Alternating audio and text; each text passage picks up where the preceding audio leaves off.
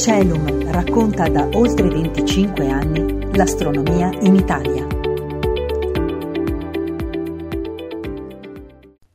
Ma quali sono i problemi sociali che si possono incontrare in una comunità che vedrà certamente un'amplificazione dovuta alle condizioni di vita pericolose dei normali fattori di stress che si trovano in qualsiasi organizzazione sociale? Già nel 1966 R.D. Dunlap osservava che la presenza di fattori di stress ambientali, come la mancanza di peso, le radiazioni ionizzanti, i contaminanti atmosferici, possono abbassare la soglia di tolleranza dei fattori psicologici e sociologici. Ulteriori studi compiuti sugli equipaggi di sottomarini o su gruppi di persone sottoposte a deprivazione sensoriale e isolamento sociale hanno chiarito che gravi fattori di stress come ansietà, affaticamento, irritabilità e ostilità possono insorgere dopo un tempo relativamente breve in questo tipo di comunità. Ad esempio, gli scienziati russi hanno monitorato la frequenza delle comunicazioni equipaggio personale di controllo a terra in due missioni spaziali della durata di 135 e 90 giorni e hanno osservato che dopo un mese di lontananza il numero delle comunicazioni è calato sensibilmente. I ricercatori hanno concluso che la comunicazione fra gruppi isolati e personale di controllo è influenzato da chiusura psicologica e filtri delle informazioni e anche dalla composizione dei rispettivi gruppi. La possibilità di insorgenza di cause di disordine sociale varia però a seconda della fattispecie di gruppo sociale. Durante le prime fasi dell'esplorazione della superficie lunare, le comunità assumeranno la forma tipica di una base, abitata da uno scarso numero di tecnici, astronauti, scienziati, ingegneri e lavoratori della logistica.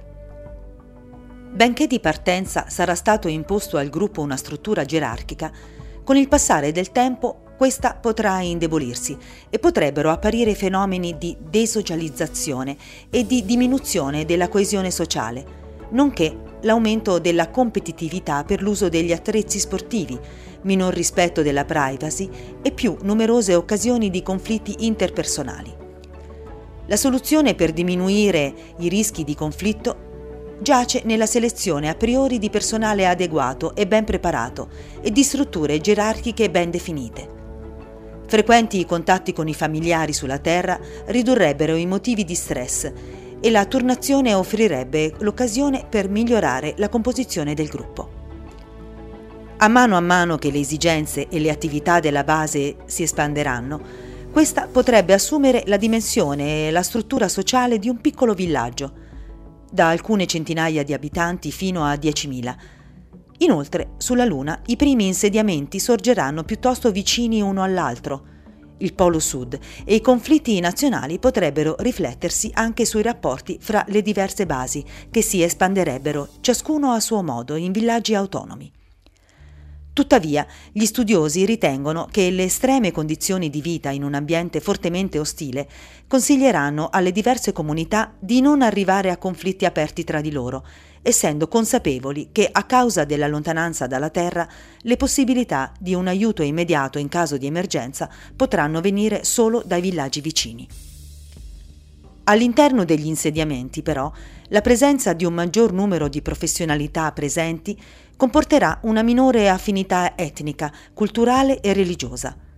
La collaborazione interna alla comunità verrà meno e i motivi di disordine sociale aumenteranno.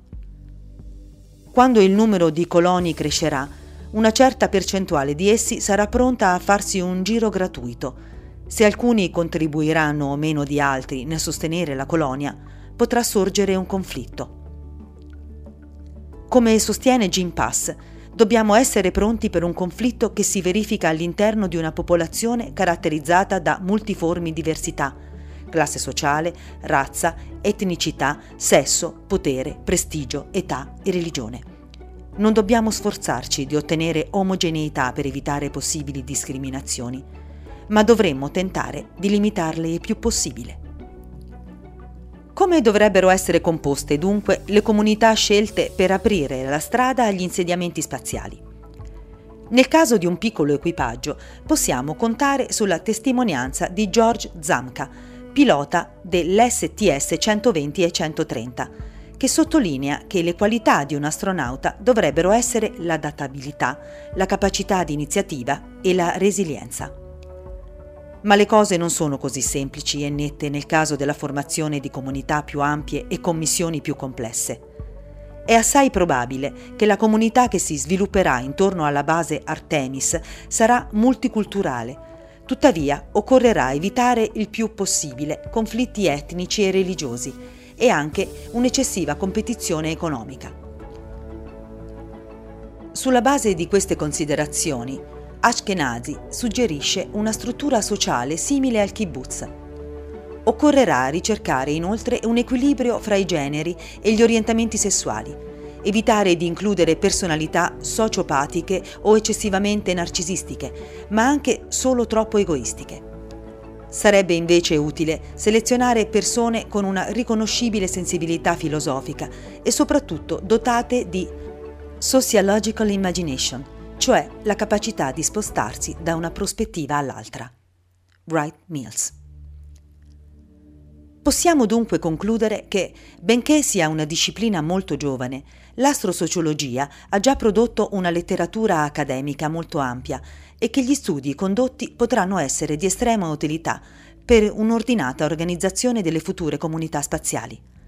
È fondamentale comunque la stretta collaborazione fra le varie discipline scientifiche e tecnologiche e le scienze umane, per affrontare insieme i gravi problemi di sopravvivenza non solo di carattere fisico, ma anche psicologico, sociologico e culturale. L'obiettivo comune dovrà essere la costruzione di una Spacefaring Society, tutta protesa a risolvere in modo sostenibile i problemi presenti e futuri che incombono sul nostro pianeta.